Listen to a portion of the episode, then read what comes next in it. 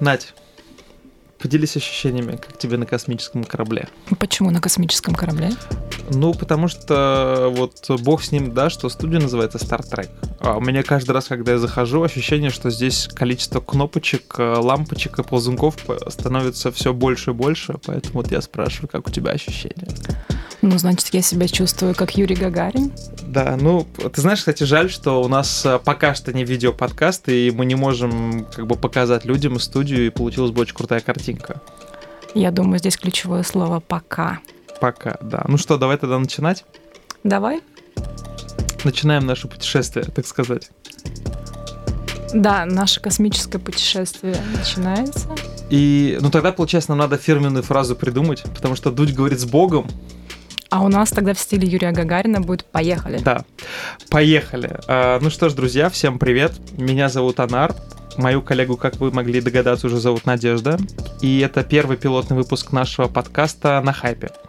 Мы надеемся, что этот подкаст будет таким же успешным, как ТикТок в 2019 году, потому что мы будем говорить о блогерах, тиктокерах, лайкерах, интеграциях, э, в общем, обо всем, что касается инфлюенс-маркетинга.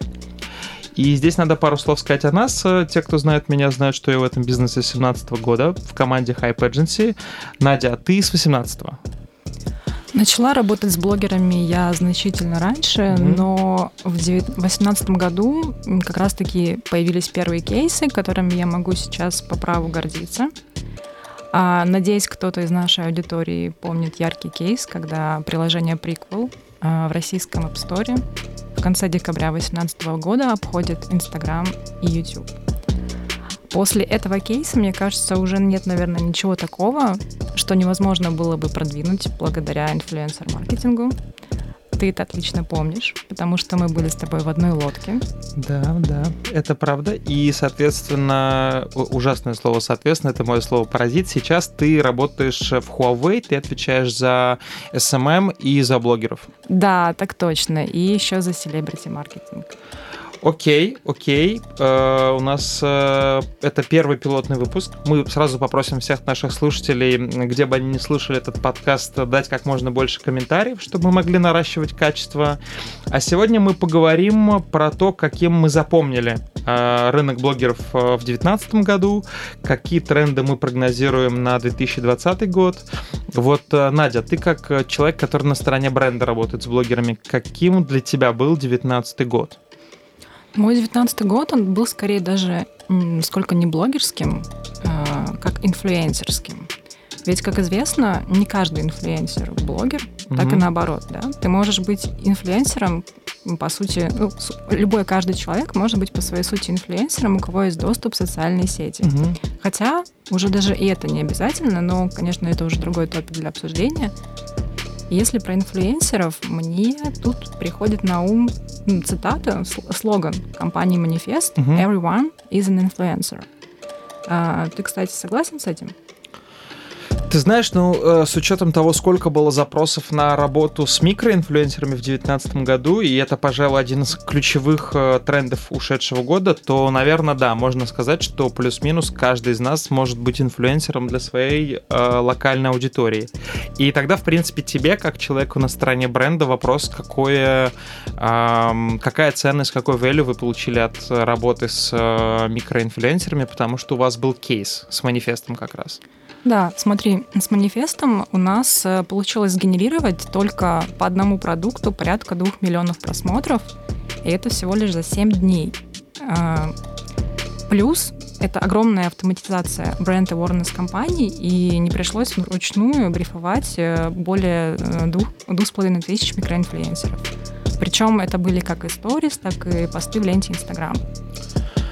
Слушай, ну, на мой взгляд, здесь э, серьезную роль успеха, серьезный вклад в результат оказала именно автоматизация, потому что вручную, ну, 2000 постов вручную микроблогеров ни одно агентство не сделает.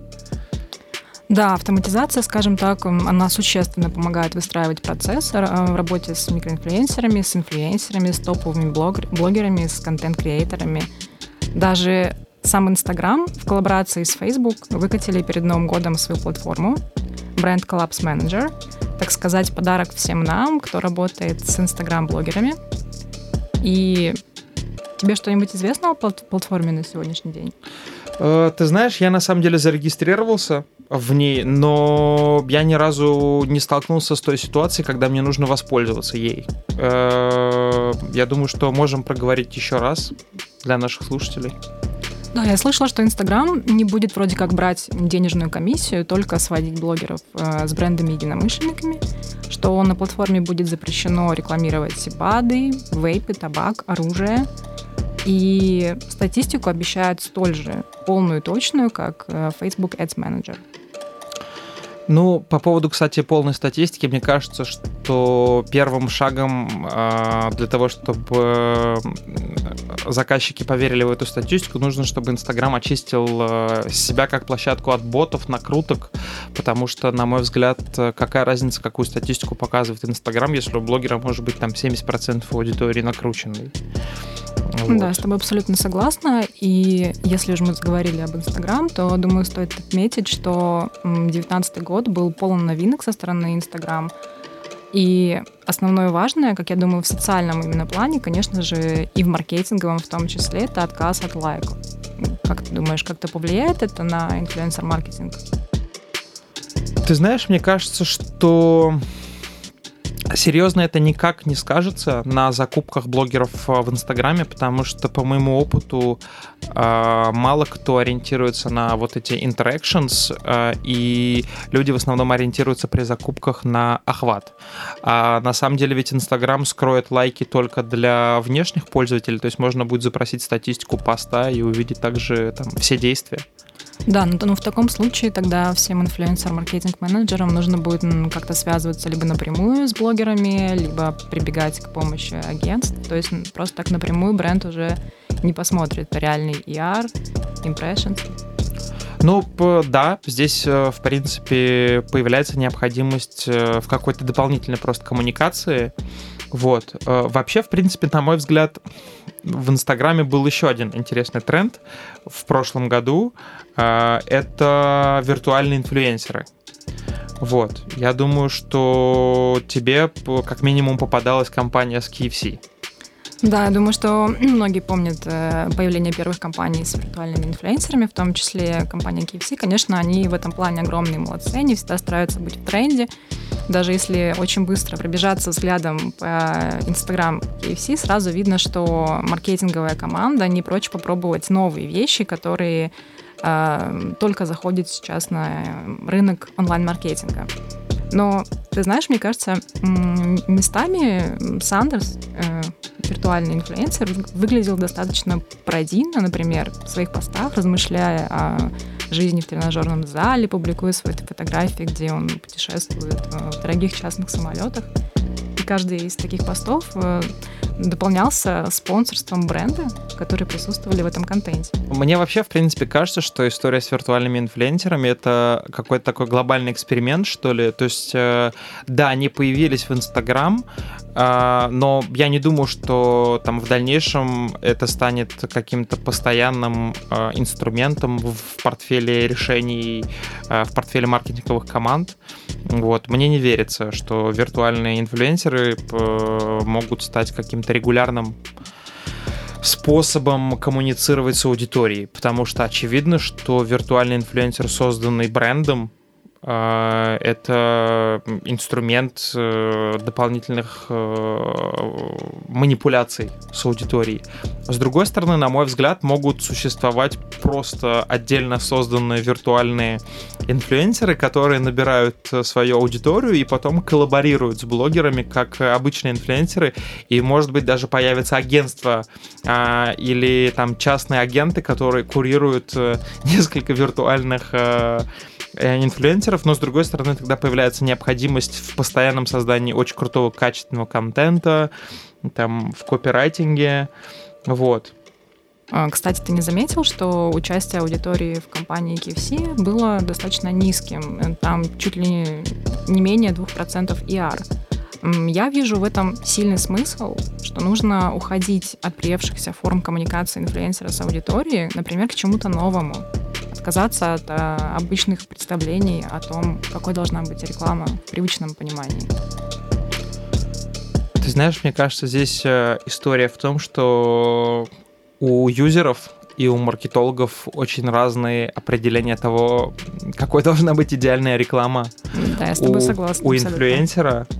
А, да, и в принципе, если так вот закрывать э, тему виртуальных инфлюенсеров и вообще, в принципе, вот этой компании KFC и подхода к рекламе, а, там с точки зрения низкого ER, а, на мой взгляд, брендам стоит э, уделять просто больше времени на подготовку инфлюенс-компаний, тщательнее подходить к выбору блогеров, потому что очень часто я сталкиваюсь с тем, что э, блогеры становятся инструментом там сжечь бюджет в последний момент, там, вот как мы можем э, видеть это там в декабре, все агентства да. с этим сталкиваются.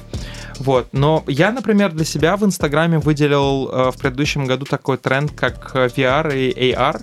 То есть появилось огромное количество масок, появилось огромное количество игр, где там нужно с помощью моргания либо подмигивания перепрыгивать через какие-то инструменты. Вот. Э, а вы, кстати, делаете что-то такое? Да, кстати, как раз-таки компания Huawei в конце декабря мы запустили свои маски в нашем инстаграм-аккаунте. Пользуются до сих пор очень большой популярностью, популярностью среди наших подписчиков.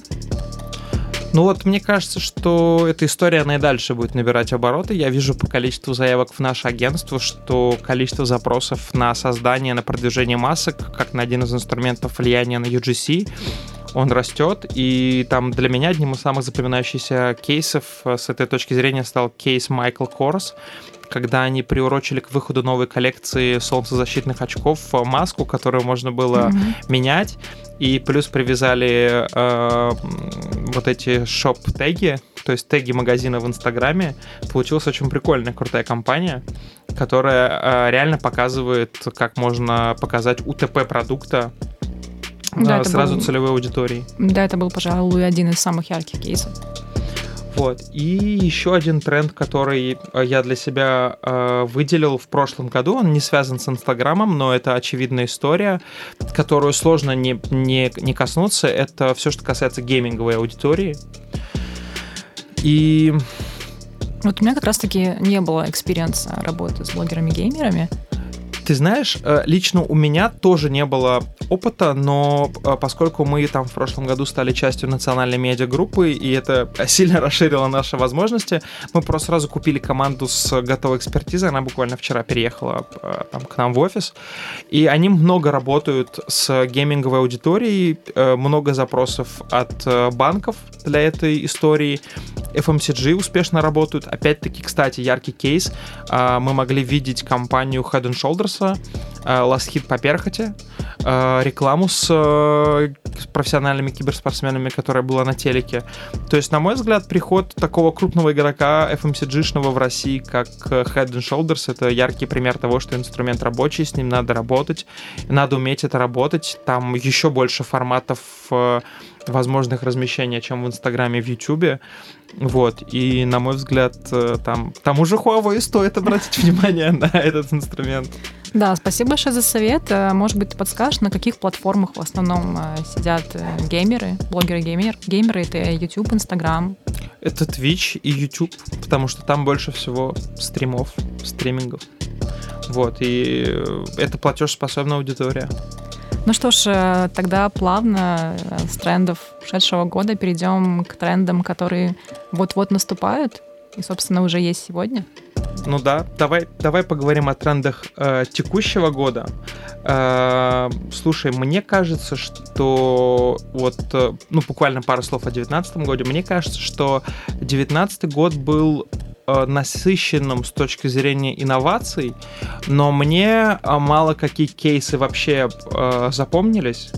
И я не помню какой-то супер классной, супер красивой истории, какого-то супер кейса. Хотя, возможно, у меня какая-то там профдеформация уже. Может быть, ты помнишь какой-то кейс, который там, ознакомившись с ним, ты сказала «Вау».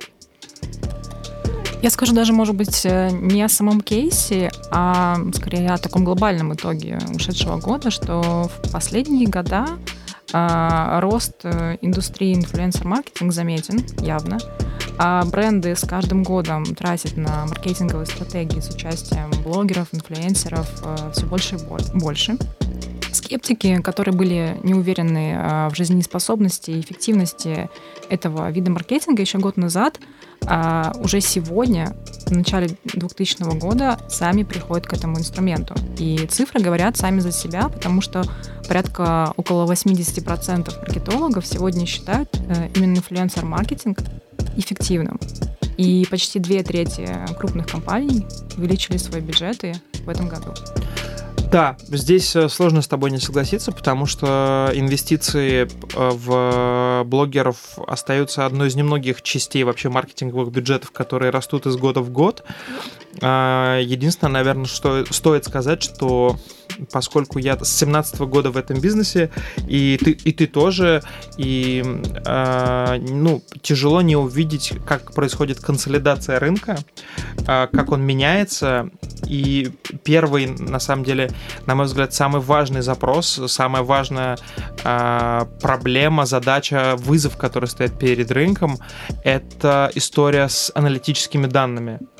Потому что если там по моему опыту в 2017 году рекламодатели покупали приролы в YouTube вообще не глядя, то сегодня у меня ни одна компания не запускается без прогнозов по охватам, без прогнозов по кликам, а, без э, там а, внимательной оценки собственно говоря, э, соцдем показателей блогеров и э, количество аналитических платформ стартапов, которые появилось в прошлом году, э, показывает актуальность этой проблемы. Вот. И, на мой взгляд, э, в 2020 году рынок должен прийти там, к какому-то, э, может быть, единому решению аналитическому. Вот. Э, мне кажется, что есть, в принципе, уже необходимое количество денег на этом рынке, чтобы кто-то из крупных игроков, агентств сетевых, либо инфлюенс-агентств сделал это единое рыночное решение доступным для всех. Вот. А, но пока что этого не происходит. Вот, а, соответственно, и из, из того, что чаще всего просят посчитать а, бренды, это пересечение, это уникальная аудитория, unduplicated reach, так называемый. Вот, мы это делаем, и э, теперь э, еще более там продвинутые бренды просят посчитать и измерить тональность в комментариях, э, упоминания mm-hmm. конкурентов. Вот, то есть, на мой взгляд, э, главный вызов на 2020 год это прийти к каким-то консолидированным аналитическим метрикам. Вот как-то так. Да, абсолютно с тобой согласна, но в то же время также бренды хотят, чтобы лица, которые представляют их, показывали ожидаемые результаты коллабораций. И действительно, я с тобой абсолютно согласна, что бренды нуждаются в четких критериях аналитики и системы трекинга. И, кстати, только это одна из многих тенденций, которая оказала огромное влияние на отрасль инфлюенсер-маркетинг сегодня. Я думаю, что сегодня э, компании, крупные бренды заинтересованы в построении долгосрочных блогерских компаний э, с красивым сторителлингом и хотят строить отношения с блогерами именно на, на постоянной основе. То есть иметь э, блогеров не просто как единичные интеграции продукта, рекламной кампании, а именно э, чтобы блогер являлся бренд-амбассадором. Да, и сюда как раз ложится потребность там в глубокой аналитике. И э, да, я с тобой согласен с тем, что бренды хотят получать более глубокую э, аналитику для того, чтобы строить более долгосрочные отношения с блогерами. И вообще, мне кажется, это тоже один из предстоящих трендов на 2020 год. То есть, мне кажется, что брендам стоит задуматься о том, как отказаться от промо и скидок как мотивации потому что с учетом того, какая сейчас экономическая конъюнктура в стране, люди готовы пробовать новые э, бренды, новые продукты, э, но мне кажется, что надо чуть-чуть э, снизить количество даваемых скидок и промокодов, э, потому что это может избаловать аудиторию, и это ее изрядно избаловало, на мой взгляд. Ну вот сейчас рынок, если можно так сказать, нуждается в модели CPA по работе с блогерами и с инфлюенсерами. Но, как кажется мне, наиболее эффективная модель может быть только в том случае, если она будет напрямую связана с э, долгосрочным сотрудничеством блогера. Именно как бы долгий сторителлинг плюс CPA. То есть а, блогер может приводить новых клиентов именно по CPA модель, если он является прям амбассадором бренда, как и онлайн, так и офлайн. Это история, которая волнует всех, и, наверное, действительно есть э, серьезная доля рынка, которая хотела бы работать с блогерами по модели CPA, то есть превратить этот инструментарий в такой перформанс-инструмент. Но, э, с другой стороны, на мой взгляд, не надо просто перекладывать на блогеров функционал перформанс-агентства. Э, блогеры могут заниматься сторителлингом, но для того, чтобы они работали по CPA, надо тогда, чтобы все клиенты дружно научились глубоко делиться там данными о, о, о воронке покупателя. А, да, с тобой тогда, абсолютно согласна. Да, да нужно есть... тогда как-то API делать с CRM-ками внутренними. То есть система аналитики и трекинга должна быть максимально прозрачная для обоих сторон, чтобы блогер амбассадор чувствовал себя максимально комфортно, работая с брендом, чтобы он действительно видел результат, который он приносит компании. Ну а с другой стороны, как ты считаешь, например, сколько надо миллионов показов э, дать целевой аудитории, чтобы она активно потребляла продукт, и при этом, чтобы создавалась эмоциональная взаимосвязь между аудиторией бренда и аудиторией э, блогера? Мне кажется, в том случае, если блогер э, является амбассадором бренда, по-настоящему амбассадором бренда, то есть он не просто э, выставляет фотографии, сторис, что он там э, ходит в кроссовках определенной марки, но он просто в повседневной своей жизни также является истинным амбассадором и приверженцем этого бренда. В таком случае действительно он может приводить новых, новых клиентов. То есть тут речь даже не о охватах и количестве просмотров, лайков.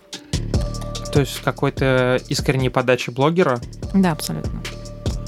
Ну тогда бренды будут говорить, что зачем платить блогеру, если он и так искренне наш фанат. Но я говорю э, в совокупности. То есть сторителлинг, долгосрочное сотрудничество с амбассадорами плюс CPA. Ну, эта тема, конечно, для более глубокого размышления, более глубоких обсуждений. Слушай, а, кстати, что ты думаешь по поводу ТикТока? Я вот сказал миллионы, десятки миллионов просмотров, и тут сложно не коснуться ТикТока, который вот э, буквально э, позавчера, да, я везде в Фейсбуке видел кейс Авито, который там получили более миллиарда просмотров, но вот лично для меня более миллиарда просмотров звучит примерно как э, биржевой индекс установил новый рекорд, и все как бы напоминает мыльный пузырь, который может лопнуть. И, кстати, вот мы буквально сегодня были на встрече с крупным сетевым агентством, которые тоже с большим скепсисом смотрят на ТикТок, потому что, ну окей, да, мы получили миллиард просмотров, но какая ценность от этого?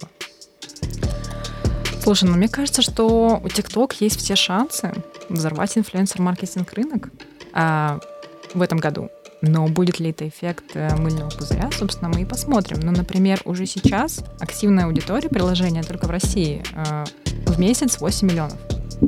И в нашей стране приложение занимает четвертое место по времени использования в сутки. Задумайся только.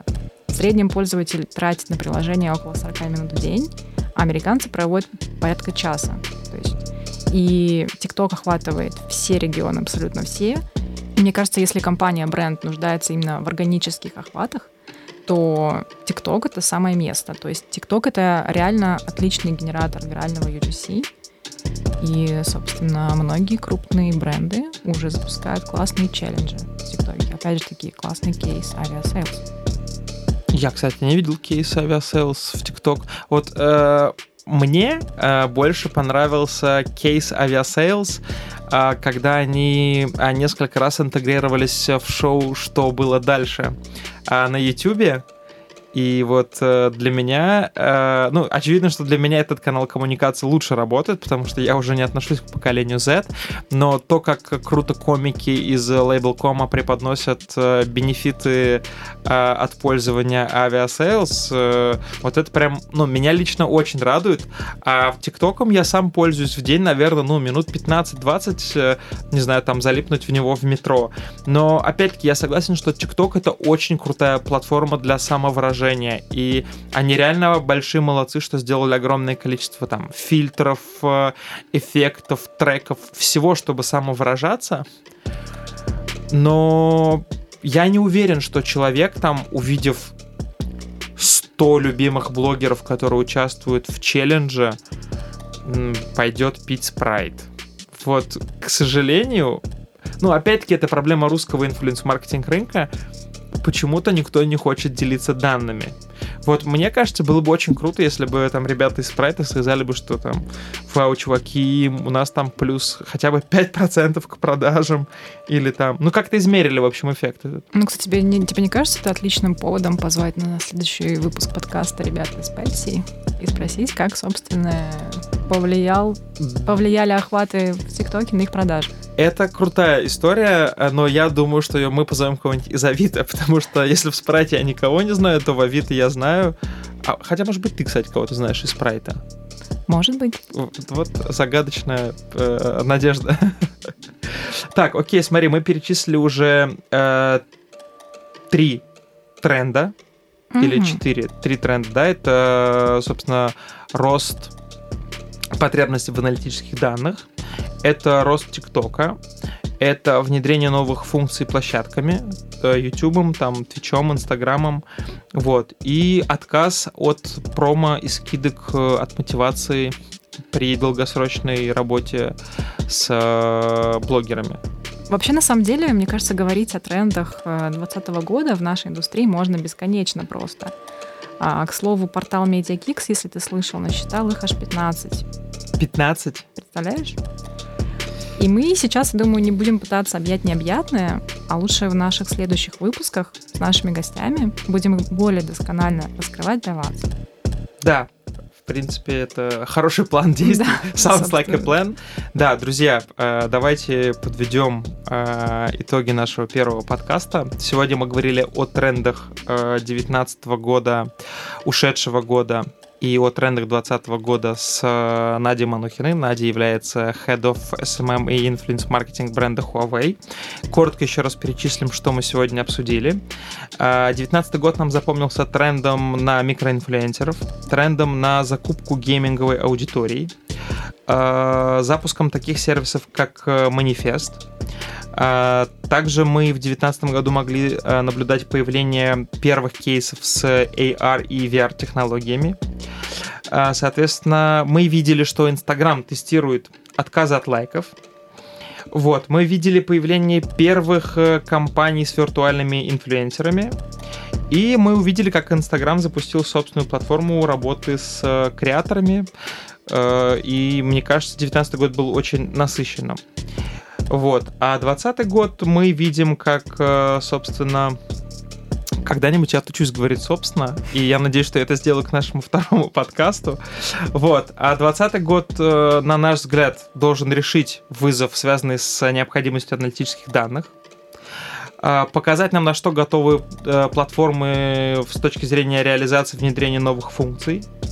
Вот. И, соответственно, брендам нужно будет научиться работать в долгую с инфлюенсерами, тем самым приведи, привести Э, возможность работать с аудиторией э, к отказу от всевозможных промокодов и скидок. Вот так мы видим 2020 год. Да, и спасибо всем, кто нас слушал. Мы будем ждать ваших комментариев, пожеланий. Пишите нам, оставляйте отзывы. До скорой встречи. Да. Высокого всем Иара. Иара, да, и виральных, и виральных охватов. охватов. Спасибо большое, Спасибо. друзья, и всем пока. Пока-пока.